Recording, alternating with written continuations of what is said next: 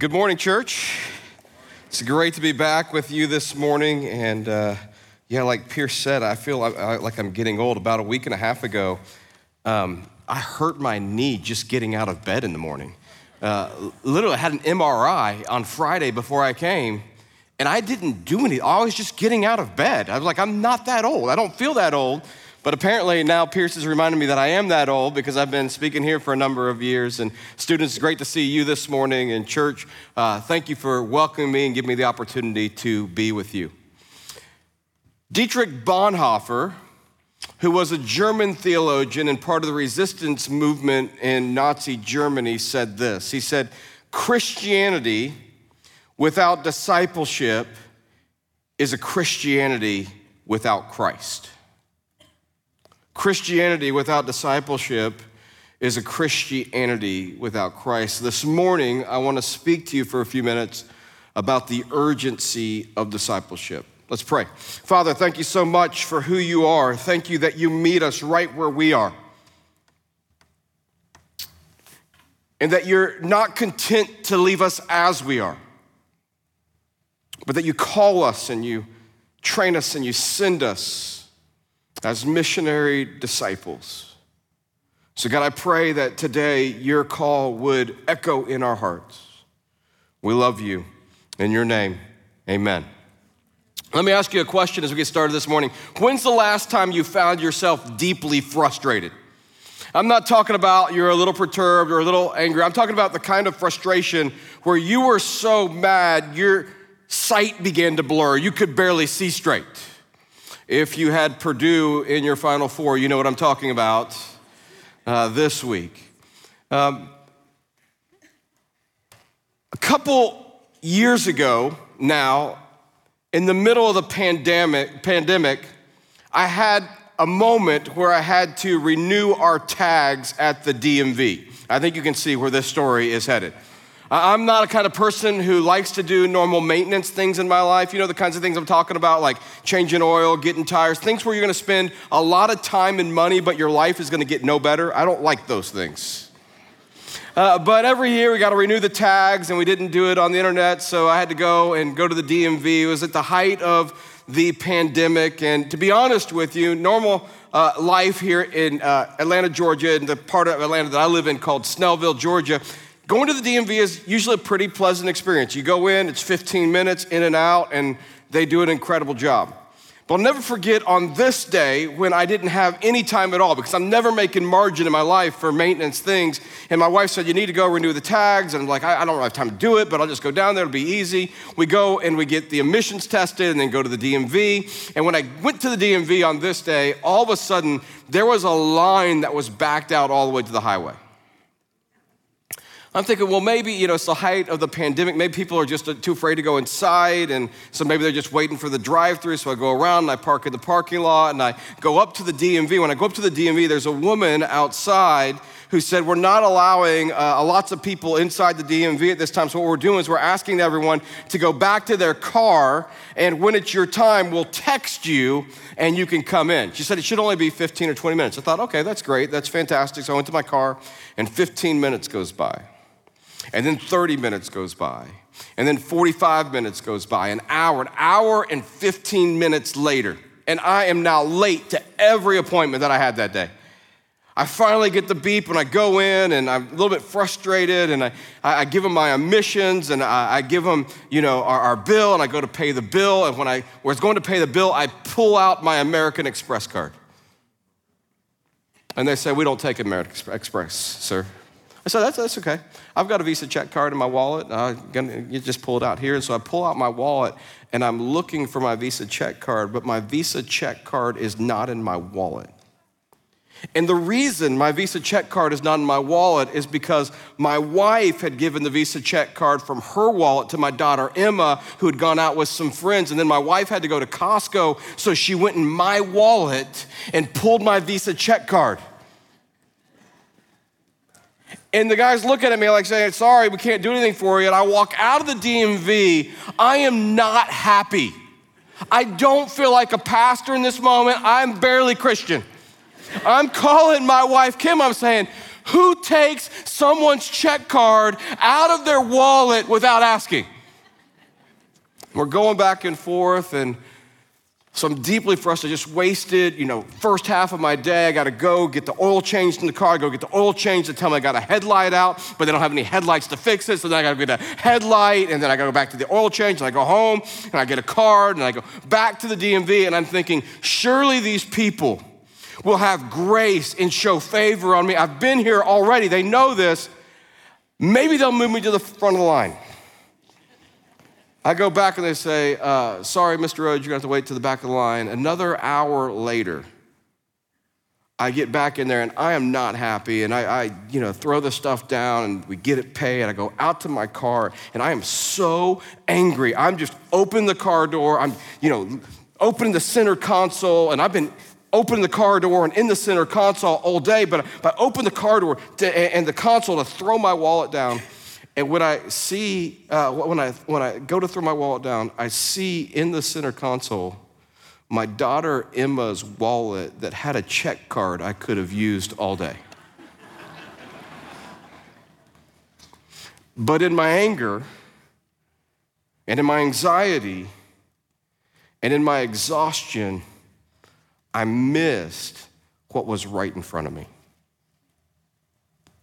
I wonder how many times in our anger and our anxiety and our exhaustion, we, we miss what's right in front of us. And I think if we do that as, as individuals, maybe even more so as churches, that especially as a church that is now emerging on the back end of a global pandemic, and we're starting to just kind of think, can we get back to where we were? There's this moment that as we emerge that is filled with so much anger and anxiety and exhaustion. And if you and I aren't careful, in our anger and anxiety and exhaustion, we'll miss what's right in front of us. Because we live in a world today where it feels like everybody's angry and everybody's anxious and everybody's exhausted. And we'll miss the potential that God has placed in front of us. If you have your Bibles, turn to Mark chapter 3 this morning. Because one of the things that I admire most about Jesus is that he never let his anger, anxiety, or exhaustion keep him from losing his focus.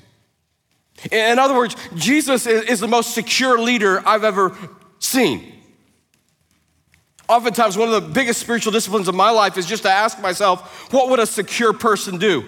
Because it's amazing how much clarity comes when I just ask myself that question, because too much of my life is ruled in my anxiety and insecurity and anger and exhaustion.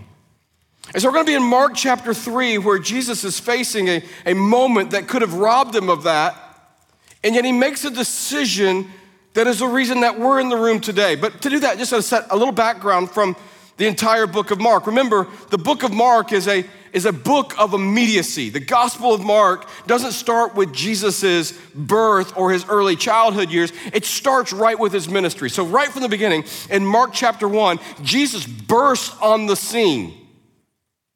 And in Mark chapter 1, verse 14 and 15, he makes this statement. He says, The time has come. And the Greek word that he uses for time is the word kairos or kairos. And in the Greek, there are two words there's kairos and chronos. Chronos is where we get the idea of chronological time. It's tick tock time, it's one o'clock, two o'clock, three o'clock time. But when he bursts on the scene, he says, not the tick-tock time has come, but the kairos, God's appointed time, God's anointed time, God's sense of timing in the midst of time has come. And then he says, the kingdom of God is at hand, it's within reach. And the way we're going to grab hold of it is through repentance, metanoia, not just feel bad about what you've done, but rather change the way that you think, have a paradigm shift and believe. Don't, don't just give intellectual assent, but step out. And all through Mark 1 and 2, we see Jesus doing this and calling people to this. And it's flipping the world of his day upside down. In Mark chapter 1, there's a guy who the Bible says has leprosy and he throws himself at Jesus' feet. He's been seeing Jesus heal and he's thinking, maybe it's big enough for me. And he throws himself at Jesus' feet and he says, If you are willing, you can make me clean. Now you got to understand, in Jesus' day, if you had leprosy, you were considered unclean. You had to tear your clothes, you had to mess up your hair. Everywhere you went, you had to yell out, unclean, I'm unclean. Literally, there was a six foot circle radius. It's social distancing before we knew about it. That no one could enter in because if they did, they would become unclean. This guy with leprosy throws himself at Jesus' feet and says, If you are willing, you can make me clean. I love this. The Bible says, filled with compassion. The Greek word there is that Jesus sighs. It's like he looks at the man and says, This is not what God intended when we created everything. Filled with compassion, the Bible says, Jesus touched the man. This is a huge moment. Because if Jesus sighed when he saw the man, then when Jesus touched the man, everyone around Jesus gasped. Because here in this moment, Jesus is challenging the theology of the religious institution of his day because the religious institution of his day has built walls up between clean and unclean things. Their theology is this if something clean touches something unclean, the unclean thing makes the clean thing unclean. Did you get that? So they build walls between clean and unclean things because if something clean touches something unclean, the unclean thing makes the clean thing unclean. But here Jesus comes redefining normal, challenging the status quo, and this time when the clean thing touches the unclean thing, the unclean thing gets clean. Did you get that? Most of the time in Jesus' day, when something clean touches something unclean, the unclean thing makes the, unclean, makes the clean thing unclean, but not this time. This time, when the clean thing touches the unclean thing, the unclean thing gets clean. And the Pharisees don't, don't like this. And, and honestly, it's challenging us because normally, here's what we think about when we think about following God. We normally think about uh, three different kinds of postures that we can live in. And sometimes when I do it with the students, I'll illustrate it, but we got on the screens this morning and we'll, we'll take something over here and we'll, we'll, we'll, represent the world. So we got it on the screens this morning and over here, God, and we, we imagine our life between the world and God. And oftentimes, when you imagine your life between the world and God, there's three different postures. The first posture is the posture of faithlessness, where I go over here to the world and I love the world and I turn my back on God. It's a posture of rebellion. And we know that this posture, when I go toward the world and turn my back on God, leads to devastation and destruction and death and despair, not just because the Bible says it, but because we've lived it. And we know what that posture turns into. And then we talk about a second posture that's kind of caught between God and the world. So you have God on Sunday, but you're back in the world on Monday. You got God on Wednesday, but you're back in the world on Thursday. And you just feel like you're, you're caught, you're stuck, you're torn between God and the world. It's the posture of faltering, double mindedness, just back and forth. And then oftentimes what we're taught faithfulness looks like, and I want to suggest to you this isn't true faithfulness, it's kind of a pseudo faithfulness. But what we're taught is that the posture of faithfulness is to turn toward God and to turn our back on the world. So, what it means to be faithful is to just kind of get more and more and more of God and get further and further and further away from the world. But I want to suggest to you, Jesus challenges that idea. And the posture of faithfulness that Jesus demonstrates here is maybe we were never meant to be in the middle of this thing. Maybe God was in the middle of this thing. And maybe what true faithfulness looks like is that God is moving toward the world. God's a missional God. He's on movement toward the world, and that what it means to be faithful is that I follow God and I follow God into the world, being His hands and feet, so that I can go to any unclean place, I can go to any broken place, and through the hands and feet of God, dare to see it be made clean and made whole again. That's a different kind of faithfulness, and it requires a different kind of disciple.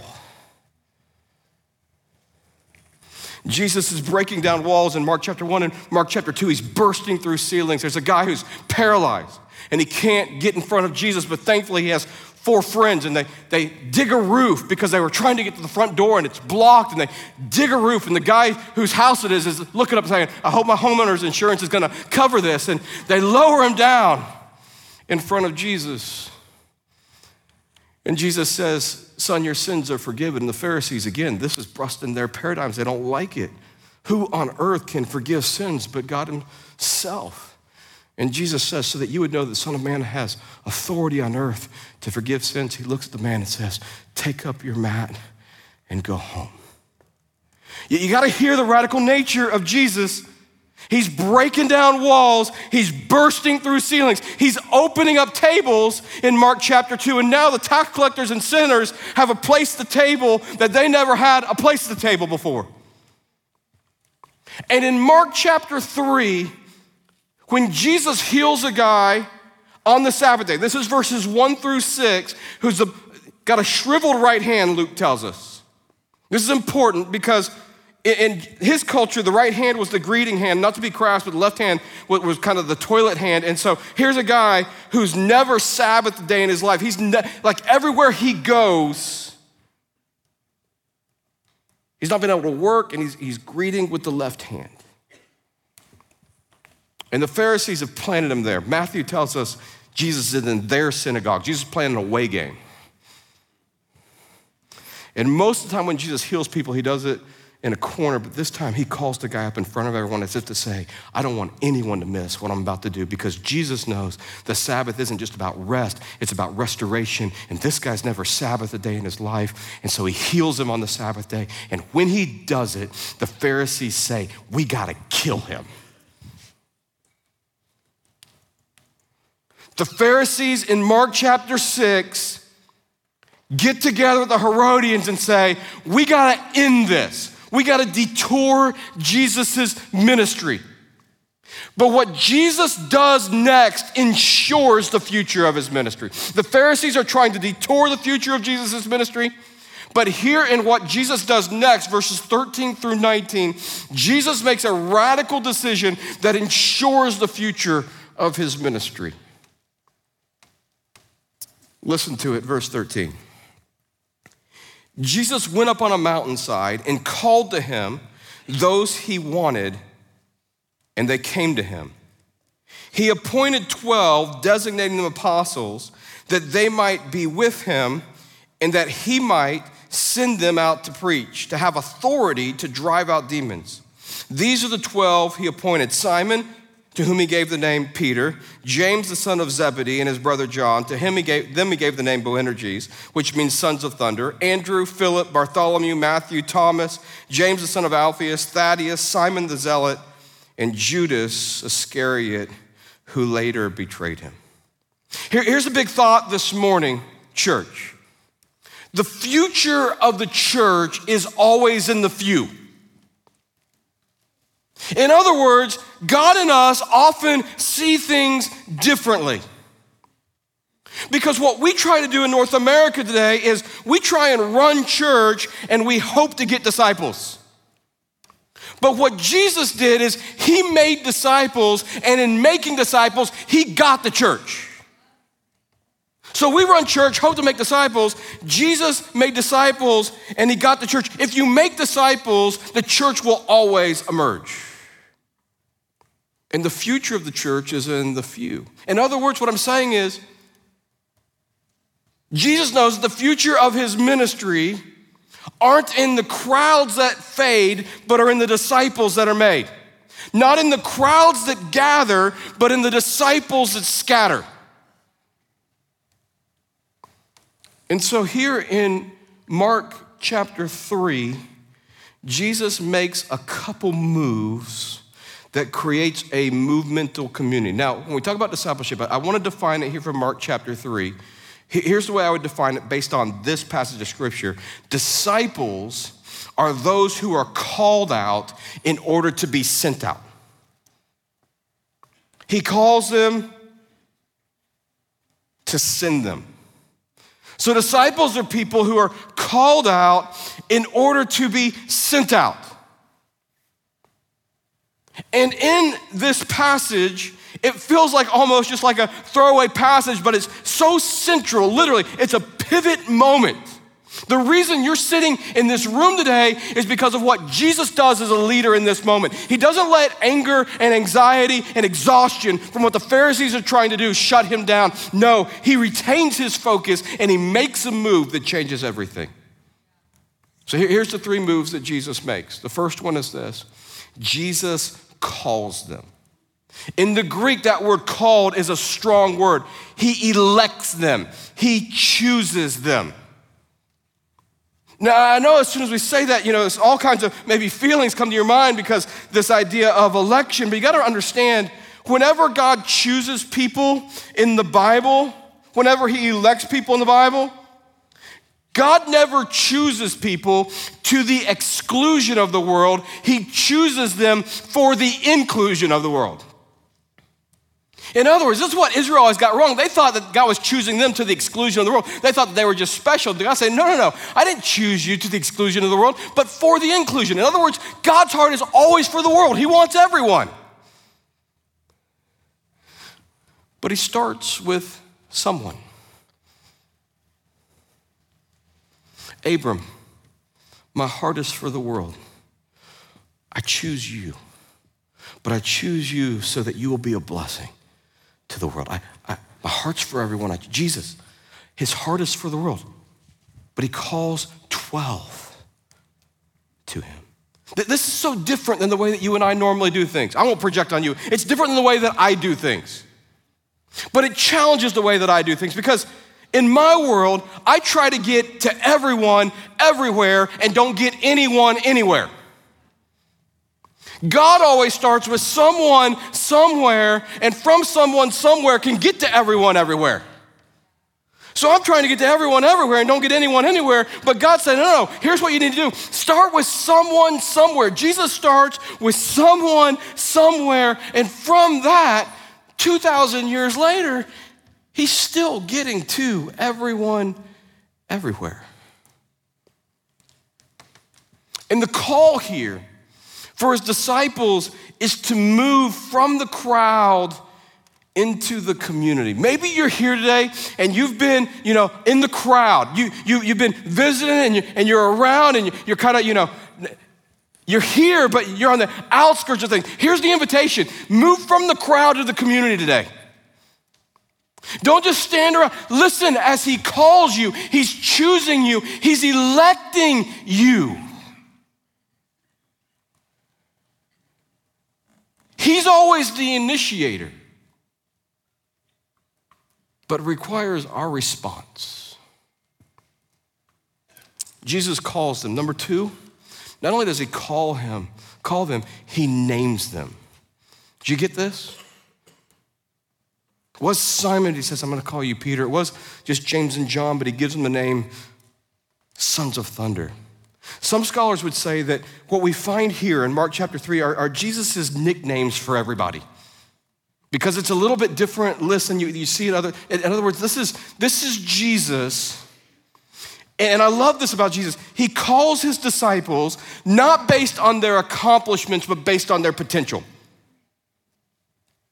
In other words, Jesus calls disciples, but he always sees leaders. He's calling them to be with him, but he's naming, he's naming not just who they are, he sees who they are, but he sees beyond who they are to who they could be, who they should be, who they will be, and he names the leadership potential in them. Can I tell you, everyone in this room has a latent leadership capacity, and one of the things I love about God is that he calls you to follow him, he calls you to be a disciple, but he sees you as a leader. In Matthew chapter 28, Jesus tells everyone, go and make disciples. Can I tell you, the moment you go from being a disciple to making a disciple, you're moving from discipleship to leadership. And if Jesus expects everyone to go and make disciples, then it's because Jesus sees within every person a latent capacity for leadership that he calls out of them. But for this to happen, you got, you, gotta, you gotta hear what he names you. I love this. We see this designated in Peter's life. Simon, his name means listener or hearer. But he says, You're not gonna be Simon. When I see you, you're gonna be Peter, which means rock or little rock. This is a huge moment. Because Jesus has entered into Simon's life. Simon's a fisherman. And Jesus has demonstrated value in Simon's world. They go out all night, Luke 5 tells us, and don't catch anything. Jesus says we've got to go back out. They're like, you got to be kidding me. If you're a fisherman, you don't catch anything, the last thing you want someone to tell you is we need to go back out. Jesus takes them to the wrong part of the pond and the wrong part of the day. They catch more fish than they've ever caught in their entire life. So he demonstrates value in their world. And notice, his, his invitation isn't to join my discipleship group. His invitation is contextualized vision into the world he's just demonstrated value and says, I just caught fish for you, more than you've ever caught in your life. Follow me, and I'll show you how to catch men. In other words, if you're a basketball coach, the way that you do this, you, you demonstrate value in your players' lives, and the call it isn't just to come be part of my deal. The call is, hey guys, I've been teaching you how to play offense and defense on the basketball court. I want to show you how to play offense and defense with your life. So Jesus contextualizes this call, and there's a move for Simon to go from a listener to a leader because he calls him rock or pebbles, so to speak. Everyone knows Jesus is the big rock, he's the little rock, but it's a huge move because he's entered into Peter's life, but now he's going to call Peter into his way of life. Remember, we think about Jesus as a carpenter, but where Jesus lives is probably a stonemason. So this idea of rock isn't just like a cool name, it's saying, I've entered into your life, now I'm inviting you into my way of life. It's so significant for Peter's identity. In his epistle to the church, he'll say, We all like living stones. He's passing that on. The second invitation for some of us today is not just to move from the crowd to the community, but it's to move from being a loyal listener to being a learning leader. This is the move for Peter. This is the move for the disciples. He's been a loyal listener, he's around the stuff but the question is, will he step into being a learning leader? Everyone in this room, I can tell you, there is a there is a kingdom platform waiting for you to name it.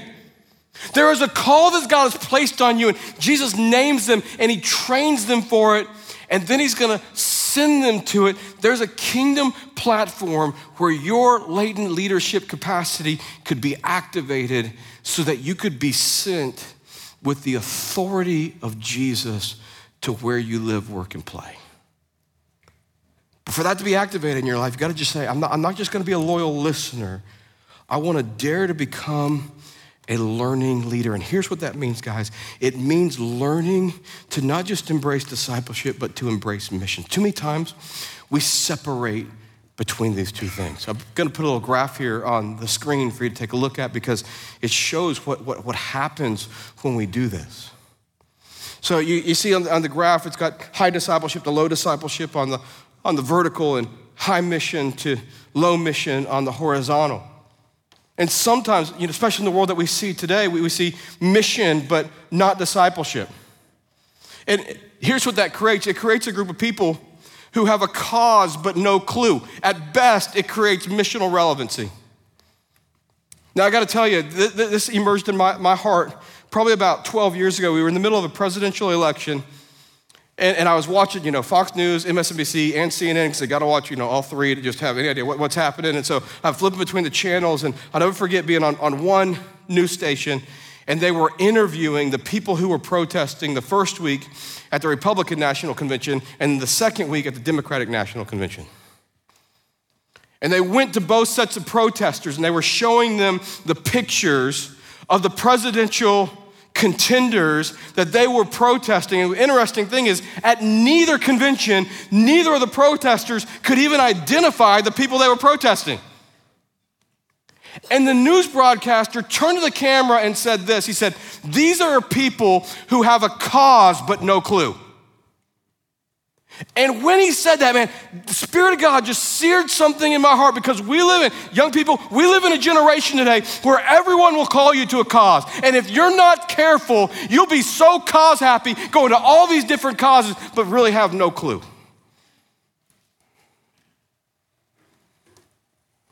people with a cause but no clue. But the reason that's happening is because they're reverting to a generation that was the exact opposite.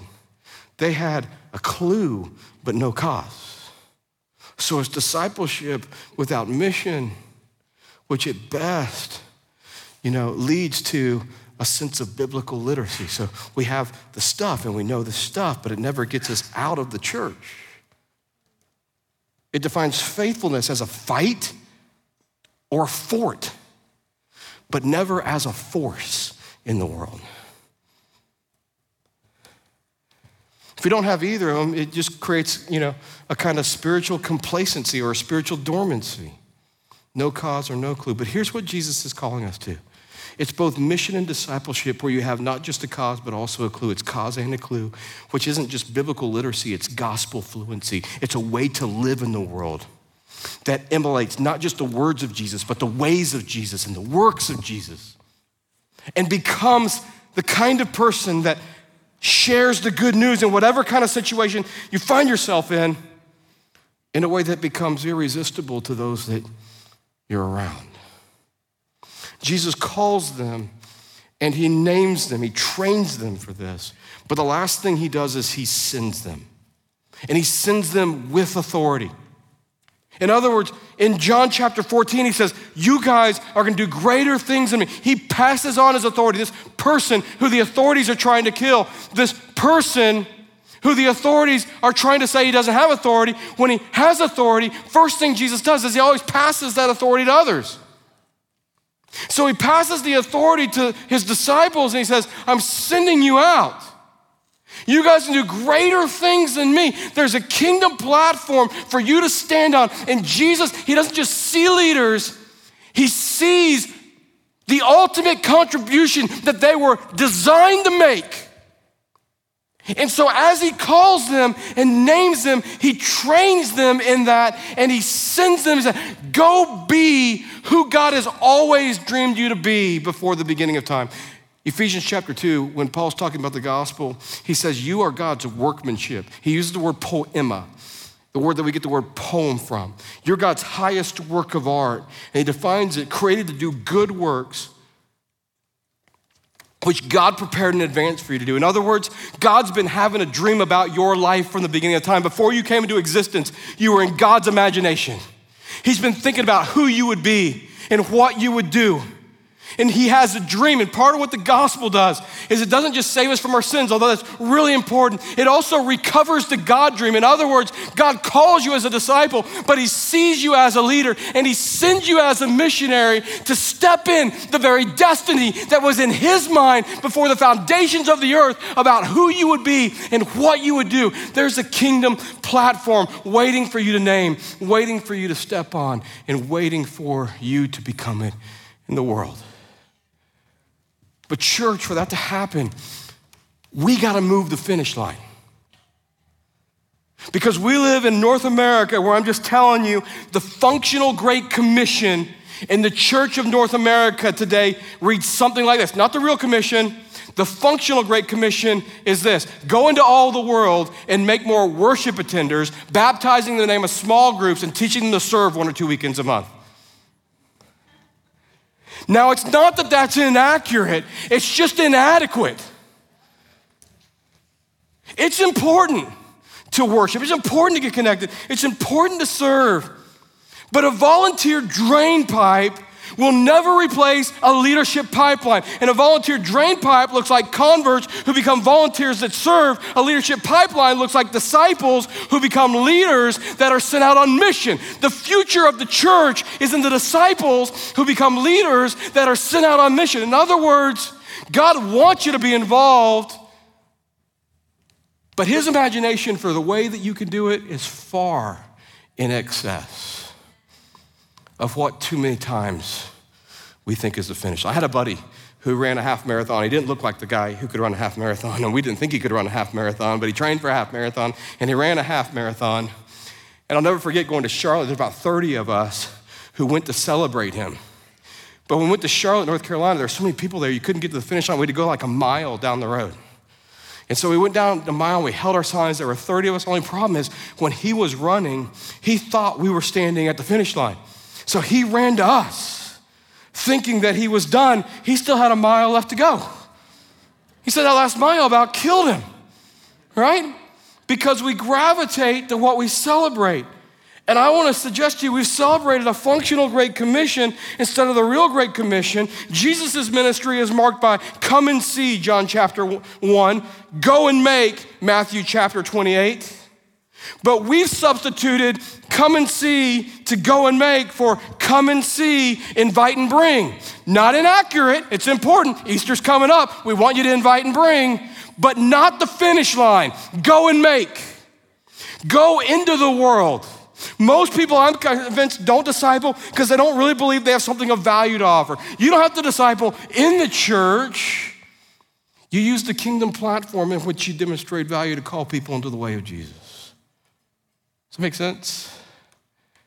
It's a bigger finish line that requires a different kind of disciple.